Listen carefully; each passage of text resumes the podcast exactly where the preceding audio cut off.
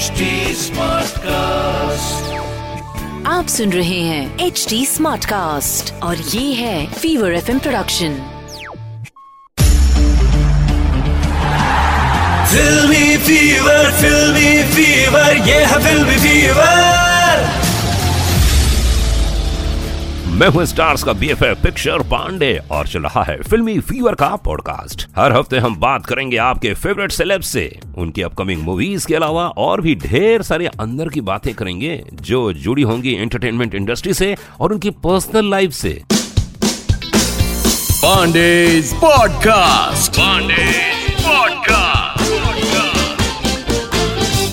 तो आज के शो में हम बात करेंगे एक ऐसे सेलेब से जो हर एक के दिल में रहते हैं जिनकी फ़िल्म रॉकेटरी बहुत चर्चा में है। His none other than R Madhavan बहुत खुशी हुई वापस आपसे मिलकर। बहुत मज़ा आता है मतलब जब भी फ़ोन पे बात करो तो एक डेढ़ घंटे के पहले तो फ़ोन लगता नहीं हम लोग है ना? कमाल के इंटरेस्टिंग आदमी है आप। मुझे ना जाने क्यों कई बार ऐसा लगता है ये तो आप प्रवचन दे रहे होते हैं अपने जीवन में अगर एक्टर नहीं होते तो। ये तो रेडियो जॉकी होते हैं। ये तो मोटिवेशनल स्पीकर होते हैं ये तो बहुत बड़े नेता होते हैं। अच्छा। इनमें से क्या चुनते हैं आप? मुझे लगता है मोटिवेशनल स्पीकर ओके। तो आज का पूरा इंटरव्यू जो होगा उसमें आप लोगों को मोटिवेट करेंगे। नहीं यार। नहीं मेरा मेरा मेरे सुनिए आप मे- मेरी ज़िंदगी का मकसद क्या है? जैसे मैं कहता हूँ ना एंड ऑफ़ द डे आप पाना क्या चाहते हो? मैं सबसे ही पूछा हूँ कई लोगों को प्यार चाहिए कई लोगों को पैसे चाहिए कई लोगों को कुछ और चाहिए। तो आप अपनी ज़िंदगी में क्या पाना चाहते हैं एंड ऑफ़ द डे मैं चाहता हूँ कि आ, मेरे बैंक में एक रुपए हो। और मेरे मन में कोई रिग्रेट ना हो। वाह तो उसके लिए क्या तैयारी कर रहे हैं? जी वैसे ही रहूँ सर तो मेरी इंडस्ट्री जीते ही मुझे मालूम है बहुत हाँ मतलब मैं मैं मतलब मैं हर फन वाला हूँ यार मैं तो कोई रूल्स फॉलो नहीं करता मैं वही करता हूँ जो मेरे मन को भाता है।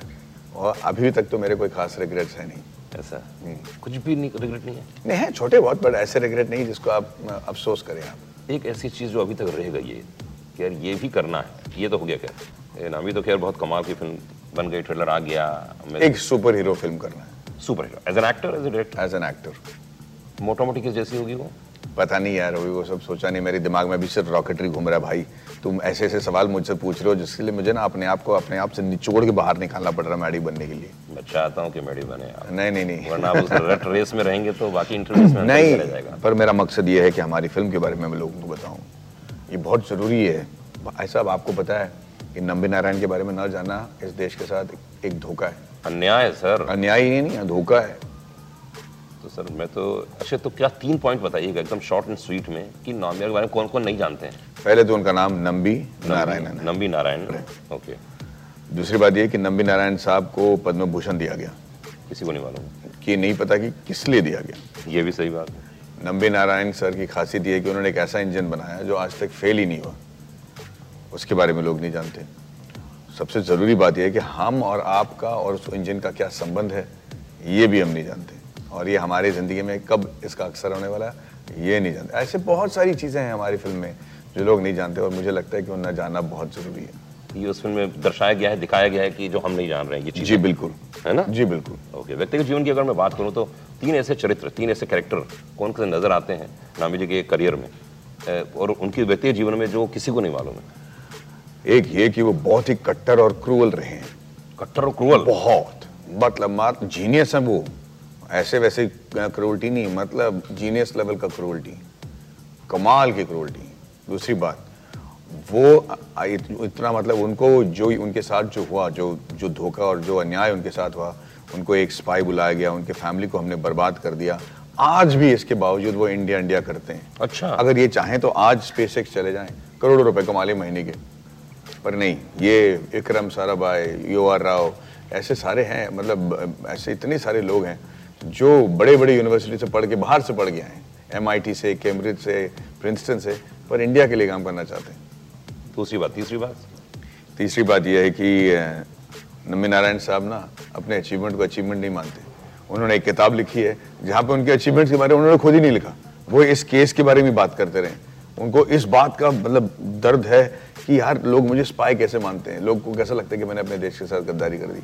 तो उनको अपने अचीवमेंट्स के बारे में और उनकी कॉन्ट्रीब्यूशन के बारे में कोई एहसास ही नहीं है। और और एक चीज़ नंबी नारायण साहब के जो सन लॉ हैं वो मार्स मिशन के डायरेक्टर रह चुके हैं। ओ जी और उन्होंने नंबे नारायण साहब के बनाए हुए इंजन को यूज़ करते हुए हमारे पंचांग को इस्तेमाल करते हुए मार्स मिशन को पहले अटेम्प्ट में पूरा कर दिया। वाह तो आर माधवन जी। वो चार चीज़ें पाँच चीज़ें कौन सी है कि इसके बाद उनके सोच नज़रिया विचार सब बदल गया। पाँच चीज़ें कौन सी हैं चार चीज़ें इनसे मिलने के बाद नामी जी से? एक तो ये कि हमेशा सॉरी बोलना ज़रूरी नहीं है। अगर आपकी गलती नहीं है तो भिड़ जाओ और चाहे सर फुटे या माथा घुस जाना। दूसरी बात यह है कि अगर आपको किसी चीज़ पर विश्वास है तो उस पर पूरा अपना ध्यान जान तन मन धन नछावर कर दो। क्योंकि अगर आप कामयाब नहीं भी हुए ना उसका जो तजुर्बा है वो आपको ज़रूर जिताएगा बाद में। क्या बात तीसरा नंबी जी से मैंने और क्या सीखा? मैंने सीखा कि हाँ पोशाक ज़रूरी नहीं है कि एक इंसान को आ, मतलब महान दिखाने के लिए। वो बस अपने दाढ़ी और मूंछ और बालों की वजह से महान दिखते हैं। बहुत कमाल के हैं। चौथा ये है कि हम जब वो प्रिंसटन में थे तो आ, लोग लोगों को लगता था कि ये दिखने में इतने खूबसूरत हैं you know John F Kennedy से भी हैंडसम थे। देखा मैंने फ़ोटो देखा हाँ। तो उनको लगता था कि इनका अफेयर ज़रूर हुआ होगा क्योंकि ये दिखने में इतने अच्छा इंसान है। तो ये कैसे आ, इनका कैसा अफेयर नहीं हो सकता? इतने जीनियस हैं ज़रूर कुछ ना कुछ कांड किया होगा। और वो ऐसे इंसान थे जो सिर्फ़ एक औरत के साथ अपनी ज़िंदगी गुजार रहे थे और उनमें और कोई नेगेटिव क्वालिटी नहीं थी जहाँ तक उस मामले का ज़िक्र किया जाए तो। क्या बात। आप ऐसा महसूस करते हैं क्या किसी भी कलाकार के लिए किसी भी साइंटिस्ट के लिए किसी भी बड़े पदवी के इंसान के लिए एक बार अगर कोई ऐसा धब्बा या दाग या कुछ भी चीज़ किसी औरत ने बोल दिया कुछ चीज़ ट्वीट कर दिया तो उसके बाद उनका करियर खत्म हो जाता है मानसिक रूप से असंतुष्ट हो जाते हैं या क्या लगता है वो क्या होता होगा उनकी ज़िंदगी में उन कलाकारों की ज़िंदगी में? कलाकारों के नहीं किसी की भी ज़िंदगी में जैसे रामवी जी की ज़िंदगी में हुआ ना हाँ, इतने बड़े साइंटिस्ट हैं उनको एक देखिए आजकल का एल्गोरिदम ऐसा है कि अनुराग अगर मैं आपसे कहूँ कि यार सुनो मैंने सुना था तुम्हारे औरत के साथ अफेयर था। आपने वो आपने सुना आपने आरजी को मार दिया थप्पड़। मेरा सवाल ही आपको खत्म कर। कसूरवार बना देता है। सर को सुनो आप ना दूर दूर से कहते रहोगे क्या बकवास कर रहे हो? किस आरजे के बारे में यार क्या कह रहे हो? किसको मैंने हाथ लगाया? क्या बात कर रहे हो तुम? मेरे बोला नहीं मैंने तो सुना कि ये हुआ। अब एल्गोरिदम पिकअप करेगा अनुराग ने आरजे के साथ ये किया। ओ अब आप बोलते रहो जो कि भैया मैं निर्दोष हूँ निर्दोष हूँ तो कोई नहीं सुनता। तो उनकी साइकोलॉजी में क्या होता होगा उन कलाकारों की साइंटिस्ट की ज़िंदगी में? आप- ऐसे आरोप लगते हैं। यार वो लोग वाकई में जो देशभक्त जो देशभक्त होते हैं ना वो टूट जाते हैं। और यही तो हमारे लिए इस किसी भी देश को गिराने का सबसे अच्छा तरीका तो यही है कि अंदर से उसके नसोड़ों को तोड़ दो। अंदर से उनके जीनियस को देर इज़ अ सेइंग ना कि अब, आ, मेरे ख्याल से विंसन चर्चिल ने कहा है a country that does not honour its heroes will have no heroes to honour क्या बात है। वाह। सुपर सही बात है। क्या कमाल की बात बोली है। तो ये इशू बहुत बड़ा है भाई। मैंने मैंने भी देखा बीच में वो कुछ कैंपेन वैम्पेन चला था। तो उसमें मैं कलाकारों को मैं सोचता था मन स्थिति क्या होती है जैसे साइंटिस्ट की मन स्थिति क्या होगी? कि बेचारा वो भारत के लिए लड़ रहा है मर रहा है कपड़े पहनने की इच्छा नहीं है ठीक है जो चल रहा है चल रहा है खा रहा है लेकिन अगर आरोप लग जाए तो क्या होगा? उफ ये तो बहुत ही दर्दनाक होता होगा। जी बिल्कुल। है? आपकी ज़िंदगी में कभी ऐसा आपके आसपास आपके नज़दीक आप किस्सा मत बताए लेकिन एक, एक कभी कुछ ऐसा हुआ था आपकी ज़िंदगी में जब आप एकदम नम हो गए थे खत्म हो गए थे अंदर से लेकिन फिर लगा चलो खुद आना करे नहीं। कभी नहीं वाला सर नहीं, नहीं। कॉलेज स्कूल बचपने में? नहीं नहीं। मतलब हर हर एक के पास लाइफ में सक्सेस फेलियर होता है। होता है, हाँ। पर ऐसा कुछ नहीं कि मेरे को अंदर से जो है मुझे टूटना पड़े। आज तक ज़िंदगी में कब सबसे ज़्यादा दुख हुआ आपको? जब मेरे ख्याल से हाँ। यार मैं बहुत लकी रहा। मतलब जो हमारे नज़दीकी वाले जिनका देहांत हो जाता है तब जगह दुख होता है पर ऐसा कोई खास करके ट्रेजेडी नहीं हुआ इंशाल्लाह। गॉड्स ग्रेस एकदम सुपर डुपर हिट खुश वाला मामला कब था किस दिन? जब मेरा बेटा पैदा हुआ था। अरे क्या माल है भाई तो मुझे अच्छे से याद है कि वो एक जनेऊ वाली फ़ोटो थी तस्वीर थी। वो कितनी वायरल हुई थी। और लोगों ने इतनी तारीफ़ की थी आपकी खास तौर से किसे कहते हैं संस्कार इसे कहते हैं संस्कृति। तो आप किस लेवल में ले जाना चाहते हैं संस्कार संस्कृति के साथ अपने बच्चे की यार अनुराग देख मैं तेरे को बताता हूँ मैं बात करने आया हूँ रॉकेटरी के बारे में और ना हमारे को दोनों लोगों को ना लोग जज करेंगे भाई। नहीं तो कर, क्योंकि मैं बताता हूँ हमारे जो टेक, हमारे जो इंजीनियर्स हैं जो हमारे छोटे छोटे बिहार के जो हमारे दोस्त हैं ना वो लोग इतना कमाल के काम कर रहे हैं पूरे इंडिया में नहीं पूरे दुनिया में।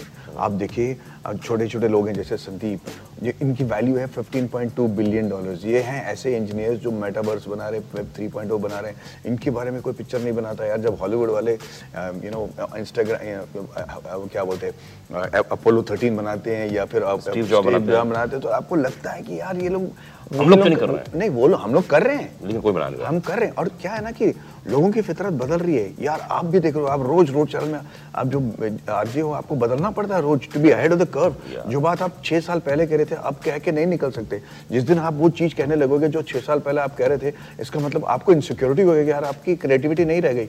हमको रिसर्च करते रहना पड़ता है। ठीक है अब ये ये जो साइंटिस्ट हमारे यहाँ जो यंगस्टर्स हैं ना ये इतने डिस्क्रीट हो गए हैं। अब आपने एक नाम सुना है कॉल्ड कॉल्ड इंडियन हैकर हाँ। नहीं नहीं हाँ पर मैंने कहीं अभी कहीं कल परसों देख रहा था कुछ आया है। हाँ कुछ नहीं। क्या था ये? कौन है हाँ, ये? तो मैं आपको पूछता हूँ। हाँ ठीक है हम लोग रेडियो में बात कर रहे थे लोगों से। आपको पता है कि इंडिया के 104 100 मतलब 14 140 बिलियन पीपल है ना? 1.4 बिलियन पीपल है हमारे। उसमें से कितना प्रतिशत आपको लगता है कि ट्विटर पे होगा? सोचिए ना मतलब आपको एग्ज़ाम नहीं ले रहा हाँ, हूँ मैं आपको मतलब आपकी निंदा नहीं करूँगा अगर नहीं पता कि किसी को नहीं पता मैं कह रहा हूँ आपको भी नहीं पता। तो बताइए मोटा मोटी नहीं नहीं नहीं आप अंदाजन तो लगाइए कितना प्रतिशत जो है हिंदी तमिल तेलुगु इंग्लिश सब मिला के कितने प्रतिशत लोग ट्विटर पे होंगे? पाँच पाँच। पाँच पाँच? हाँ परसेंट? हाँ पाँच परसेंट। दस पाँच के दस? पाँच। पाँच परसेंट? और हम ना अपनी ज़िंदगी ये ट्विटर में जो लोग कहते हैं और सोशल मीडिया में जो कहते हैं इसको लेके घुमाते हैं लोग सलाह खुदकुशी कर लेते हैं। पूरे ट्विटर की जो पॉपुलेशन जो है इंडिया है ना point two percent point two five percent से भी कम है। अरे बाप और हमारे ज़िंदगी में हम सोचे और ट्विटर में आया कि हमारे आरजे के बारे में क्या बोला गया क्या हुआ इसको लेके हम सारा कोई अंतर नहीं पड़ता इन चीज़ों का। बिल्कुल नहीं पड़ता। जो लोग आपकी बातों को सुन रहे हैं ना भाई साहब वो आप पे वर्डिक नहीं पास कर रहे। वो लोग ये तय कर रहे हैं कि मेरे को अभी बताइए कि ये आरजे साहब जो कह रहे हैं इसका लाइफ से मेरा संबंध है कि नहीं? मैं कब तक इसको ध्यान दूँ इन पे? और चूँकि ये ट्विटर पे नहीं आता ना ये आस्तीन का सांप जो हमारे पीछे लटका हुआ है which tells you कि आप आपका नौकरी कब जाएगा नहीं जाएगा हमें पता नहीं होता। एज एन एक्टर ना मुझे अपने नौकरी की हमेशा फ़िक्र होता है बिकॉज़ मेरे को पता है कि ये बगैर रिसर्च किए बगैर इवॉल्व किए जब बगैर हर रोज अपनी रीढ़ रीढ़ की हड्डी तोड़े बगैर ना मैं आगे नहीं रह सकता। बीस साल में कब का मैं बाहर चला गया होता। And that change is very important boss you know we can not underestimate आपको पता है मेरा बेटा मुझे लगता है कि मेरे को टॉलरेट करता है। कैसे? मुझे मत- उसको ना मेरे को इज़्ज़त कमाने का मौका नहीं देता कि उसको लगता है कि मैं फुद्दू हूँ। ऐसा मत बोलो नहीं नहीं सच कह रहा हूँ। अच्छा। हर एक टीन हर एक टीनेजर फैमिली में आपके घर में अगर फैमिली में टीनेजर होगा तो आप बोलिए आपको पता रहेगा कि ये लोग हमको ऐसे ही ट्रीट करते हैं। क्योंकि हमको टेक्नोलॉजी के बारे में नहीं पता हमको फोर्टनाइट के बारे में नहीं पता इनको ये जो है। पर पर मैं उनसे मैंने मेरे अपने बेटे से कहा कि सुन भाई मुझे पता कि तू बहुत इंटेलिजेंट है और मैं भी इंटेलिजेंट हूँ मेरे पास एक्सपीरियंस है। तो एक काम करते हैं पब्लिक में ना तू मुझे ऐसा मत ट्रीट कर जैसे मैं एकदम बुद्धू हूँ। कम से कम मतलब Level का तो लेवल का रख ले यार लेवल का रख ले कम से कम. So that is very important यार। तो हम हर चीज़ जो कहते हैं हर बात जो कहते हैं it has to be appropriate to that generation that is listening आप सोचो ना जो जनरेशन गाड़ी में आपको सुनते थे सुबह अब आप पंद्रह साल से इस इंडस्ट्री में जी तीस साल हो गए। तीस साल। और पंद्रह बीजे कितने और आरजे कितने साल से रहे हैं? तीस साल हो सोचिए तीस साल से यानी कि जो आदमी आपके बारे में पहला सुना है वो आज साठ साल का हो गया है। बिल्कुल बिल्कुल सही कहा है ना? और नाइन्थ का बच्चा था छोटा सा तब से। हाँ नहीं नहीं बट बॉम्बे में बात कर रहा हूँ बॉम्बे बीस साल। हाँ वही कह रहा हूँ बीस साल इंदौर में। तो बॉम्बे में वही कह रहा हूँ ना बॉम्बे में जो लोग आपके फ़ैन थे जो मेरे फ़ैन थे रहना है तेरे दिल में आज तो मतलब सीनियर पुलिस ऑफिसर हैं यू नो क्योंकि उनके लिए वो जमाना बट पाँच छह साल बाद वो भी इरेलेवेंट अब आज मुझे लग रहा है रहना है तेरे दिल में के लोग बात कर। रहे हैं नहीं करेंगे चार साल बाद। वही बड़ी बच्चे वाली बात आ गई जो ने बोला ना हाँ। ये सब कुछ रेलेवेंट रेलेवेंसी हाँ रेलेवेंसी तो तो आपको क्या लगता है इनामी जैसे और भी बहुत सारे होंगे? अरे हैं भाई। तो आपका जहन में कोई है? इसके बाद अगर बनाना चाहिए आप भले से बनाए ना बनाए लेकिन आप लोगों को प्रेरित करेंगे कि भाई बिल्कुल अरे हमारे बहुत सारे जमशेद जन शर्मा जी टाटा है उनके साथ नाइंसाफी नहीं हुआ पर वो विजन वॉट आर विजनरी है है, हाँ। क्या कहानी? आप सुंदर पिच्चे हैं सत्यन डेला है बोस है अब आर्या भट्टा है राज राज चोलन है इन लोगों के बारे में क्यों नहीं? हमको बनाना चाहिए। पर क्या है ना हमारे इंडस्ट्री इनकी ओर घूम के नहीं देखता क्योंकि हमें पता ही नहीं कि इसके साथ रिसर्च कैसे किया जाए और कितना पैसा डाला जाए। ये पिक्चर बनाएँगे तो बाहर दिखेंगे कि नहीं लोग वो सब नहीं पता वो डर की वजह से हम नहीं बना पाते। वो मुझे लगता है कि नाइंसाफी है हमारे देश के साथ। पर एक नाइंसाफी तो आप दूर कर रहे हैं। एक हम्म, ऐसे व्यक्ति को सामने लेके आ रहे हैं। प्रयत्न तो ये प्रयत्न देखिए एक ऐसे इंसान को आप सामने लेके आ रहे हैं जो कि सारी दुनिया के सामने यूनिक है हम्म। अलग है और इसकी फ़िल्म देखने के बाद एक नया पर्सपेक्टिव मिलेगा। कि भाई ये भी एक कहानी हो सकती है ये भी चीज़ है। भाई सच तो ये कि मेरी फटी पड़ी है। नहीं नहीं भाई ऐसा नहीं नहीं। है। मैं समझता हूँ फाइनेंशियली हो सकता है लेकिन जो, नहीं। जो फ़िल्म बन गई है लोगों ने जि- एडिटर में मिले हैं असिस्टेंट डायरेक्टर मिले हैं अच्छा। उन्होंने कहा कि फ़िल्म बहुत अच्छी बनी है। अरे चलो बहुत अच्छी बात है। तो मेरे लिए खुशी की बात है। मेरे लिए खुशी की बात है। तसल्ली है ही क्योंकि आपके असिस्टेंट डायरेक्टर दो मेरे दोस्त हैं। अच्छा। हाँ तो अंदर की खबर रखता हूँ पिक्चर पांडे हो ना चलो, अच्छी बात है। तो लेकिन मुझे हाँ कमर्शियली फाइनेंशियली मैं जानता हूँ बड़ी बड़ी फ़िल्में आई चली गई। यार ये जब बोलता तब मेरी फटती है पर ये ना पिक्चर अच्छी बन के कोई फ़ायदा नहीं है। जब तक कमर्शियल हिट नहीं होती है तब तक बिल्कुल बेकार पिक्चर है। दो या तीन चीज़ें ऐसी जो डायलॉग के रूप में है इस फ़िल्म में जो आप बताना चाहिए कि अगर मैं अगर मैं बेकसूर हूँ तो कसूरवार कौन है? अगर मैं बेकसूर हूँ तो कसूरवार कौन कसूरवार कौन है? कोई ना कोई होगा। कोई ना कोई ना जिसलिए आपने मुझे फंसाया है। नहीं नहीं हाँ। नंबी नारायण साहब का डायलॉग है इस पिक्चर में। समझ गया तो भाई अगर मैं कसूरवार हूँ हाँ। तो बेकसूर कौन है? सही बात है। नहीं नहीं। तो मैं बेकसूर हूँ तो अगर आप कह रहे हो? कि मैं बेकसूर हूँ हाँ। तो फिर कसूरवार कौन है? उसको क्यों छोड़ रखा आपने? छोड़ लगा उसको पकड़ो। क्योंकि मैं तब तक निर्दोष साबित नहीं होऊँगा जब तक कोई और दोषी साबित नहीं होगा। क्या बात दूसरा डायलॉग हाँ मैंने फ़िल्म के डायलॉग्स खुद ही लिखे हैं। तब तो बनता है। तो कहता हूँ कि अगर किसी कुत्ते को मारना हो तो ऐलान कर दो कि कुत्ता पागल है। और ये तो बहुत कमाल है प्रोमो में देखा। ठीक उसी तरह अगर किसी इंसान को बर्बाद करना हो तो ये ऐलान कर दो कि वो देशद्रोही है। ये डायलॉग कहाँ से आया क्योंकि बहुत ही रेलेवेंट है ये? हमेशा मुझे लगा कि आप यही मैं जो इल्ज़ाम उठा के किसी पे भी कुछ डाल दो आप वो तो चुपे की जाएगा ना इंसान के साथ। सही बात है यार ये बहुत बड़ा एग्जांपल है कि मैं वो यहाँ ज़ोर से बोल दूँ छह लोग दस लोग सुन रहे हैं वो दस बीस को बोलेंगे दो हाँ, सौ और आप चिल्लाते रह जाओगे कि भाई ये तो क्या बात कर रहा है? मेरे से क्या लेना देना है? कोई मतलब नहीं। तीसरा डायलॉग तीसरा डायलॉग ये है कि यार एक्चुअली मुझे याद नहीं आ रहा। मैंने तीन तीन लैंग्वेज में लिखे ना। अच्छा। हिंदी में इंग्लिश में मलयालम तमिल में। तो मेरे को अचानक तमिल डायलॉग्स याद आ रहे पर मेरे को हिंदी अनुवाद याद नहीं आ रहा। अच्छा मोटा मोटी बोल दीजिए चलेगा। एकदम लाइन टू लाइन मत बोलिए। तो आपने अलग अलग भाषाओं में अलग अलग अलग भाषा तीन तीन टेक लिए? हाँ नहीं नहीं। आ, एक लाइन है कि कितने लोग हैं मेरी तरह। कितने लोग हैं मेरी तरह? हाँ, जो अपनी देशभक्ति का आ, आ, क्या बोलते हैं क्या? कितने लोग हैं मेरी तरह जिन्हें अपने देशभक्त जिन्हें देशभक्त होने का प्रूफ नहीं देना पड़ता? नहीं नहीं। प्राइस पे करना पड़ रहा है आई फॉरगॉट दैट लाइन छोड़ना है। अच्छा तो जब शूट होता है तो आपने तीन बार शूट किया उसको? अलग हर एक शॉट हिंदी में फिर तमिल में फिर इंग्लिश में depending on who the actor is अगर आप होते तो पहले मैं आपको हिंदी से हिंदी में करा था फिर इंग्लिश में करा था फिर तमिल में करा था और मेरे सारे एक्टर्स जैसे वो हैं वो सारे लैंग्वेज बोलते हैं। और वो सारे रॉकेट साइंटिस्ट की तरह दिखते हैं वो इसरो साइंटिस्ट की तरह दिखते हैं। वो उनकी ज़ुबान से जब भी कोई साइंटिफिक टर्म निकले तो ऐसा लगता है कि ये लोग ज़िंदगी भर ये टर्म्स बोलते रहे। ये सब बहुत ज़रूरी था। तो कास्टिंग कैसे कास्टिंग कैसे किया आपने? क्या सोचा? ये तो यार इम्पॉसिबल है कास्टिंग करना। है ना?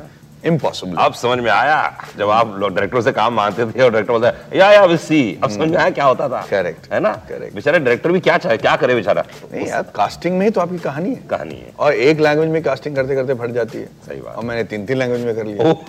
है ना? एक ही एक्टर को तीनों लैंग्वेज बोलना ज़रूरी था। ओह वाह तो ऐसे ऐसे चीज़ें हम पहली बार हमने की है इस फ़िल्म में। हमने काफ़ी ज़िक्र कर लिया उसके बारे में बट ऐसे बहुत सारी चीज़ें हमने की हैं जो पहले की दुनिया में किसी फ़िल्म में नहीं हुआ हो। क्या क्या हुआ?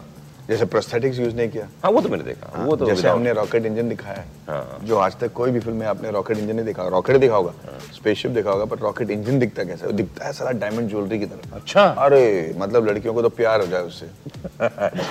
तो भाई देख लो जो कहते हो ना तुम लोग रॉकेट साइंस नहीं है। जैसे हर चीज़ बोलते ना भैया कोई रॉकेट साइंस से क्या ही है? तो रॉकेट डायमंड आप ज़रूर देखिएगा है ना? जी, बिल्कुल। इसमें गाने हैं? दो गाने अच्छा क्या है उसका भाव? मोटा मोटी भाव क्या है यार ये ना ऐसे गाने हैं जो आपके मतलब दिल को छू जाएँगे। अब वो रिलीज़ भी हो चुके हैं यूट्यूब में।